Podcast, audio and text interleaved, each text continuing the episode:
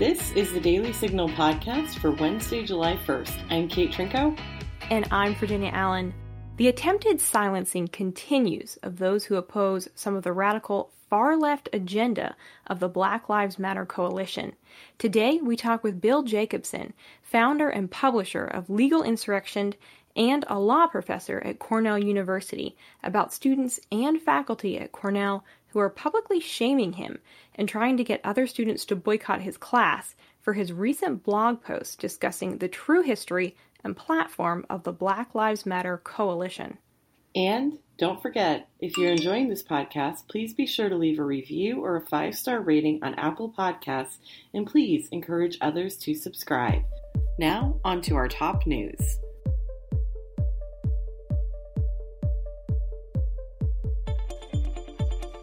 Dr. Anthony Fauci delivered a stern warning to America during a congressional hearing Tuesday, saying the country needed to change its approach to COVID 19.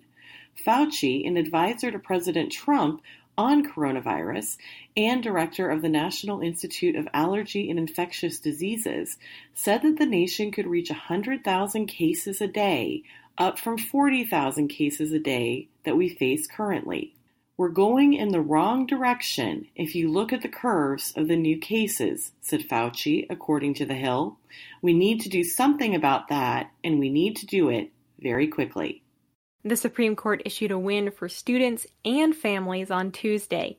The court ruled 5 to 4 in the case Espinoza versus Montana Department of Revenue, which will now require states who offer scholarships or financial aid to families for private education to also be required to offer that same funding to families who wish to send their children to a religious school. Chief Justice John Roberts wrote the majority opinion for the case and said, a state need not subsidize private education, but once a state decides to do so, it cannot disqualify some private schools simply because they are religious.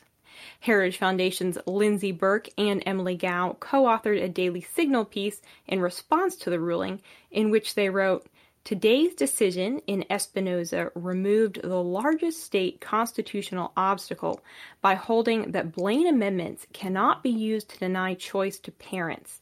States can no longer under the federal constitution prevent parents from choosing religious schools if they are participating in a school choice program.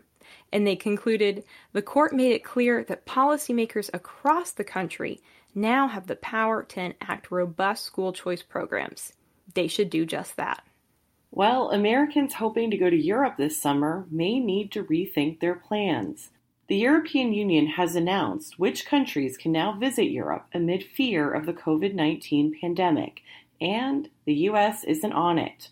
Countries that are approved to have their people visit, per NPR, include Australia, Canada, Japan, South Korea, and if they allow Europeans to visit, China.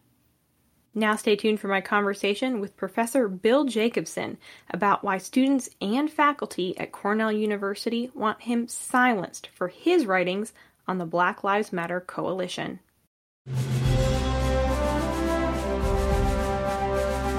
Are you proud to be an American? We're at such a critical moment in our nation's history, and it's more important than ever that we remind one another why we are blessed and truly proud to call ourselves Americans.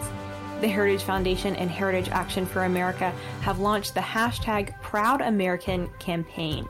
From now through July 4th, we're asking all our listeners to use the hashtag Proud American on social media and share why you are proud to live in the greatest nation in the world. I am joined by William Jacobson, a Cornell law professor and the founder and publisher of Legal Insurrection. Professor Jacobson, thanks so much for being here. Thank you for having me. You wrote a couple of blog posts explaining the history of the Black Lives Matter organization. The posts addressed issues that you see with the organization and with its founders. And for this, students at Cornell and even faculty are trying to get students to boycott your classes. What did you write in your posts that is now appearing to be so offensive to these students and faculty? Well, I've been at Cornell now for 12 years, and for most of that time, it was a fairly open environment. While it was certainly very liberal, and I was the lone conservative on the faculty, nothing like I've experienced now. So, one of the things that I followed at the website over the years was the formation of the Black Lives Matter movement, particularly the Ferguson riots and the Michael Brown shooting. So, recently I was watching some of the protests and the riots and the looting, and one of the things I saw is people marching around with their hands raised in the air saying, Don't shoot. And I recognized that right away as one of the foundational slogans of the Black Lives Matter movement arising from the Michael Brown case. Michael Brown was shot by a policeman in Ferguson, Missouri, and I think it was either 2014 or 2013. And he, the narrative was created that he was shot with his hands in the air saying, Don't shoot. The Black Lives Matter seized on that to gain national attention around the country. I knew that to be false because the Justice Department under Obama had investigated it and found out that never happened, that Michael Brown was not the victim of police brutality.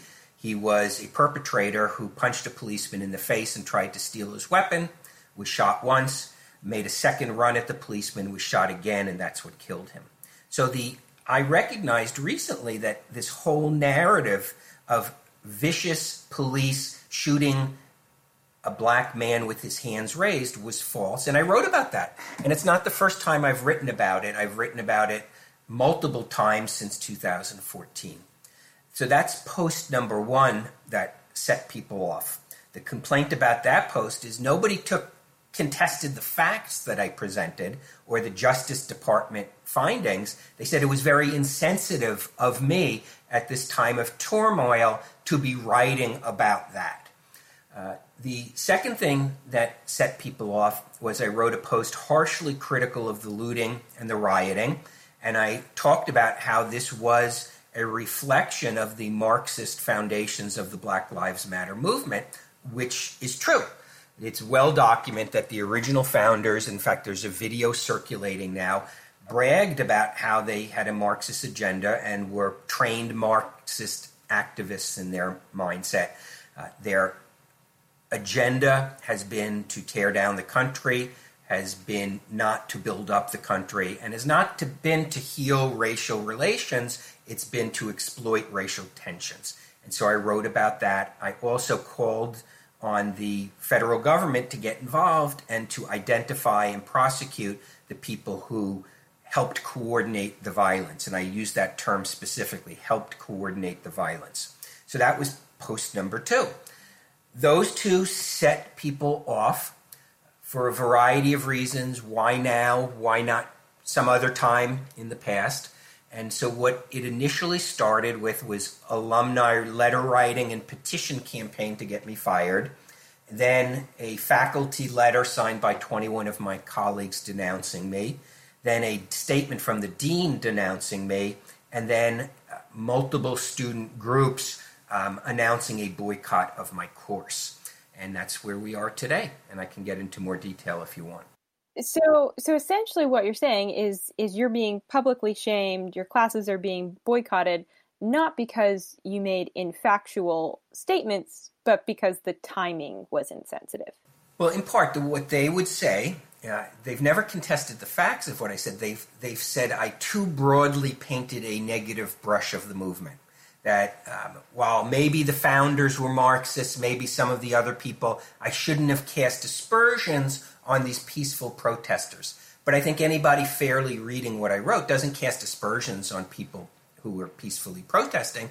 It definitely cast aspersions on people breaking store windows, looting stores, beating people up, tearing down statues, and all of the other things. So it was, I would call it a hypersensitivity to a dissenting voice on, on campus. So, you know, I think one of the things that really appears to be happening is that we're seeing a blurring of the lines between the statement, Black Lives Matter, and the organization, Black Lives Matter. Uh, can you just speak to that difference between just that statement saying Black Lives Matter and then the organization?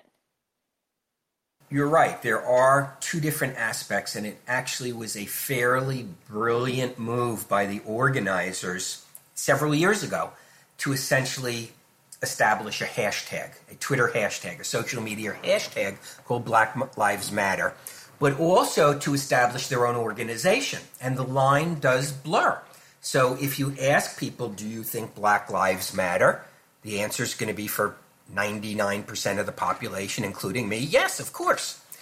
But that is exploited, those good feelings of goodwill are exploited by a movement which does not have goodwill in its heart, the organized movement, by people who have used this as a manipulative device. So it's very interesting how they have developed a feel good hashtag, but behind it is a fairly organized structure, uh, and there are multiple structures that ex- tend to exploit things.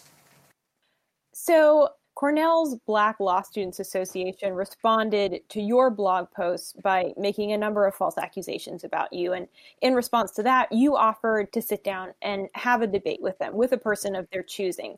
And to this offer, they responded in an email to the Cornell Law community saying, quote, faculty members who challenge students to, to debate them on the motives of those fighting to preserve Black life are clearly more interested in amplifying their own agendas than engaging in thoughtful and reflective discourse. Now, I find their response really interesting because you were actually asking them to have just that a thoughtful and reflective discourse, and they said no. What does this response tell you about the motives of students who are actively opposing you?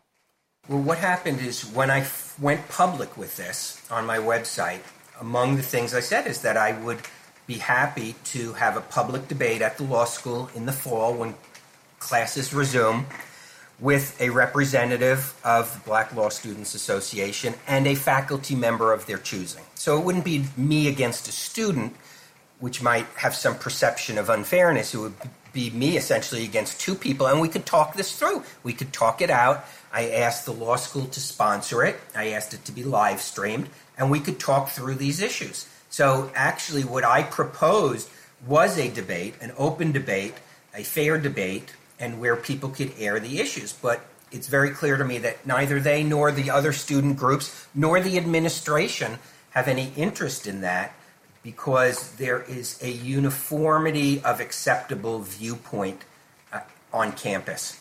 And it was announced by the dean in a letter condemning me for my writings. Uh, it has been announced not with regard to me, but more generally by the Cornell University administration that you are on board with the agenda of the Black Lives Matter movement, um, or you have no place. And that is really the problem here is that they do not want a debate about the issues. I would love to debate why I believe the movement is extremely destructive, that it is the opposite of everything we have been taught about racial healing about valuing the worth of each person based on their character and their merits, not their skin color. That this obsession with seeing everything that happens in the world through a racial lens is the opposite of what is in everyone's best interest. So I would love to have that debate, not just on the history of the Black Lives Matter organized movement, but the, the bigger issue but that's not a debate. To, to them, and when I say them, I mean the, the community, the organized community, including administrators, faculty, and most student groups, they, uh, that's not up for debate. And it should be, because I believe when we look back on this moment in history, whether it's six months from now, six years, or 60 years from now, we are going to realize how much damage this movement this racialized movement did to the country, that it did nothing to advance the cause of racial justice. It just served to tear the nation apart. And I'd love to have that debate, but that's not a debate they want to have. Are there students that are, are coming to you and saying, actually, Professor Jacobson, I agree with you, or or maybe even who are saying, you know, I, I don't agree, but I still respect, you know, your choice to, to speak out and say these things and write these things. Yeah, the um, what I uh, have received is really an outpouring of support from students. Many students have written to me assuring me that I have a lot of support at the law school among students, but that it's very quiet support, that people are afraid to speak up. And I've received that messages many different ways. So that's one of the real tragedies of this is one thing I've learned is this is not primarily about me. I mean, I have job security. I have academic freedom as part of my job. The threat to my job is, I'm not going to say it's non existent, but it's not the most substantial thing. What me being targeted has done is it has intimidated students. It has sent a message to students that on this issue, there can be no dissent. And if you do dissent, you run the risk of being treated the way Professor Jacobson is being treated. And that's the opposite of what should be happening at the law school. The boycott of my classes has also put students in a difficult position because there are many students who want to take my course. My course has nothing to do with politics, has nothing to do with race. It's regarding investment disputes and how to handle investment disputes. And it's a small class, but we typically will get three to five, four to five people applying for each available spot. So there's a strong interest in the course. But now that a dozen or so student groups have announced not just that they are boycotting the course, but that they're calling on others to do so, it puts students in a very difficult position because now taking my course could be deemed a political act, that it would be deemed an act against the Black Lives Matter movement if they were to pursue the education they desire, which is a completely non political education. So I think you add it all up. You add up the quiet student support, the fear of speaking up, the political litmus test for taking a course, and I think it has been extraordinarily destructive to the atmosphere at the law school, and that's what students have conveyed to me. Wow, wow! I think that's the perfect word to describe it: destructive. And you know, I I feel like at the end of the day, that for me is what is so frustrating as as a recent um, college grad. You know, only graduated about four years ago. Is you know, I I think of university as being a place of mixed ideas. You know, people are allowed to have their own opinions, and you go there to be presented with different views and to kind of wrestle with thoughts and ideas and have those challenging conversations. But now it's almost like that whole notion uh, is sort of being like flushed down the toilet. Where where has that gone? That idea that it's okay for us to have differing perspectives and we can actually engage in in a civil debate. There's a lot of verbiage given towards that idea at the Cornell campus. If you read the statements by the president of the university, it's very flowery language about open environment and open in course and exchange of ideas. And I think you see the same thing at the law school. But when it comes to the actual test, when it comes to the real life scenario of the most hot button issue facing the country right now, they don't apply that to that issue yes, there are prob- I could probably rattle off a dozen or two dozen issues where you can have a debate, but on the single most important one, you can't. And so I think that it that's another example of how destructive it has become. This is not something that I've seen at Cornell previously. If anybody's ever heard me speak before, and they're all recorded, uh, I constantly say that Cornell, relative to a lot of other schools, certainly relative to a lot of other Ivy League schools, is a relatively moderate place. And I always would point out how there have been repeated attempts over the years to get me fired, to harass me, to threaten people about me, but it's always come from off campus, never inside the campus. This is the first time it's come inside the campus. This is the first time I've seen such a complete shutdown on any dissent with regard to an important issue. So I think that in many regards, Cornell does permit open inquiry, but not on this one. Are any of the other faculty staff at Cornell who, you know, you being one of the only conservative professors, openly conservative on the campus, have any of your liberal colleagues been scrutinized for statements that they've made in the past? No, and that's, of course, the complete double standard here. The, the denunciation of me by the dean of the law school as the dean on behalf of the institution which is, is extraordinary. I'm not sure if it's ever been done in the history of Cornell Law School. We have uh, on campus and at the law school some faculty who say things that I consider highly offensive. Uh, we have a faculty member who I happen to like a lot, uh, who is a supporter of Occupy Wall Street.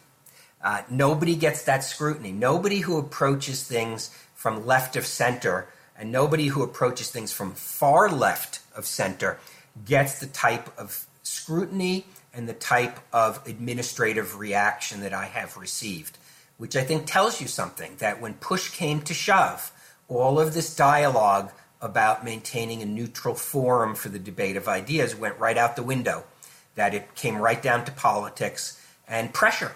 I have to assume that the dean was receiving pressure from a lot of people because the statement that he issued should have been one sentence maybe two sentences, which is while I may personally disagree with Professor Jacobson, he has the academic freedom to express his own views, and we uh, will not take any disciplinary action, period. Instead of spending multiple paragraphs slashing out at me and announcing that I have vi- that I my writings are contrary to the values of the school, uh, something that was announced without giving me any chance to be heard on it, any chance to contest that. It was simply announced as a proclamation. So I think that it has been the sort of thing where there's a complete double standard that they defend uh, the right of people on the far left to make statements and they never engage in that sort of critiquing and public shaming that I've been put through. Are you concerned that you might be fired? I don't, I mean, they've announced they're not, okay? So if they do, we'll see but I'm I'm not. That's not my primary concern right now. I think if I were in a different position, that perhaps I mean I don't have tenure, but I have something that's kind of the equivalent of tenure, and so I do have job protection, and they've announced they're going to honor that. Things could change. I certainly can't say I won't be fired to an absolute certainty, but they have announced that that's not going to happen. But we'll we'll see. So I don't that, but that's not my primary concern. My primary concern is that there was an attempt made to damage my reputation. There was very destructive actions taken with regard to student course choices and to the open intellectual environment at the law school, and those will be much more lasting. Uh, long after I'm gone, I think there will be ramifications from what from the targeting of me that has taken place. From the time that you started teaching at Cornell to now, do you remember a, a shift or kind of when things started to change and we entered into this much more politically correct space where you know freedom of speech felt much more limited well i don't want with regard to what's going on now i think it's a mistake to put it through the lens of political correctness political correctness is what we've seen on campuses forever or at least for decades. This is way beyond political correctness. This is a function of what I would call campus cancel culture that has been growing over the years. I can't put a year on it, but I think that in the last three to five years, there has been a growing intolerance on campuses. We see that around the country, a lot of speakers being shouted down, uh, driven off of campus students being harassed because they express a, a non liberal, non leftist point of view. So it's been building, but at Cornell, it I haven't seen it building in a very bad way. It's my experience.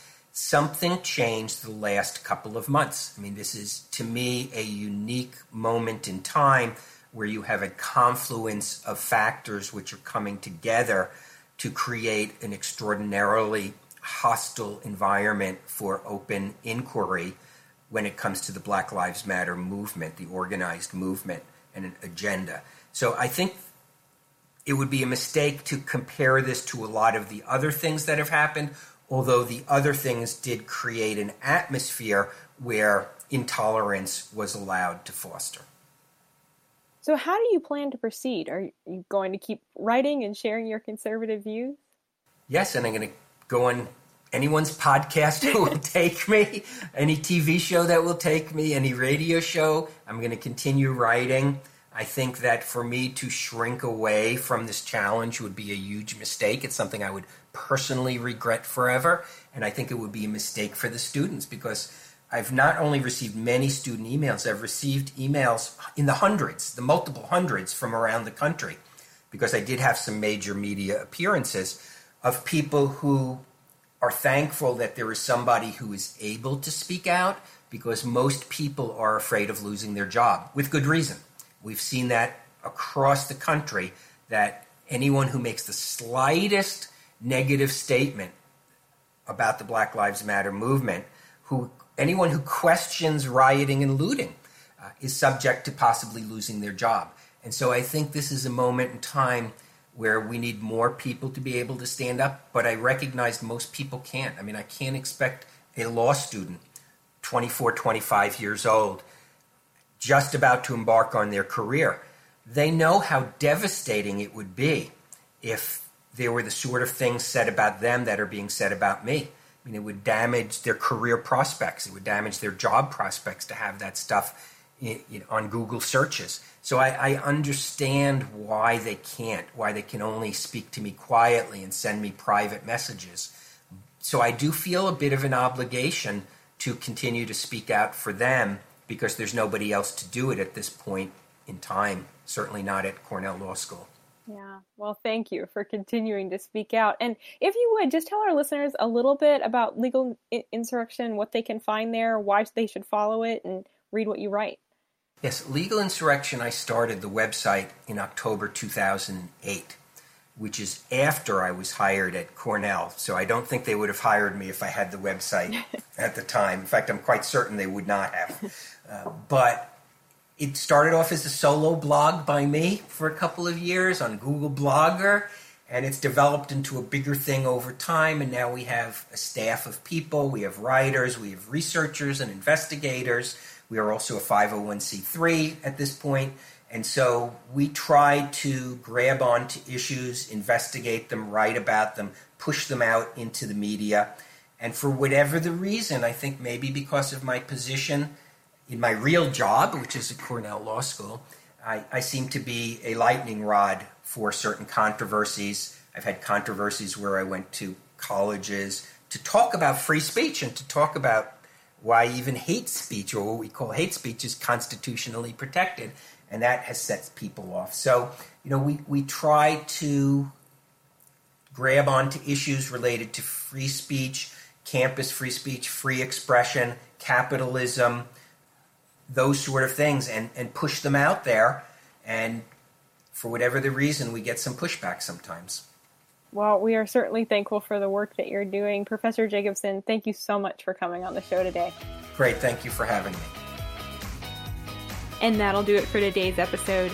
Thanks for listening to the Daily Signal podcast. We appreciate your patience as we record remotely during these weeks. Please be sure to subscribe on Apple Podcasts, Google Play, or Spotify and please leave us a review or a rating on Apple Podcasts to give us your feedback. Stay healthy, and we'll be back with you tomorrow. The Daily Signal podcast is brought to you by more than half a million members of the Heritage Foundation. It is executive produced by Kate Trinko and Rachel Del Giudice. Sound design by Lauren Evans, Mark Guiney, and John Popp. For more information, visit dailysignal.com.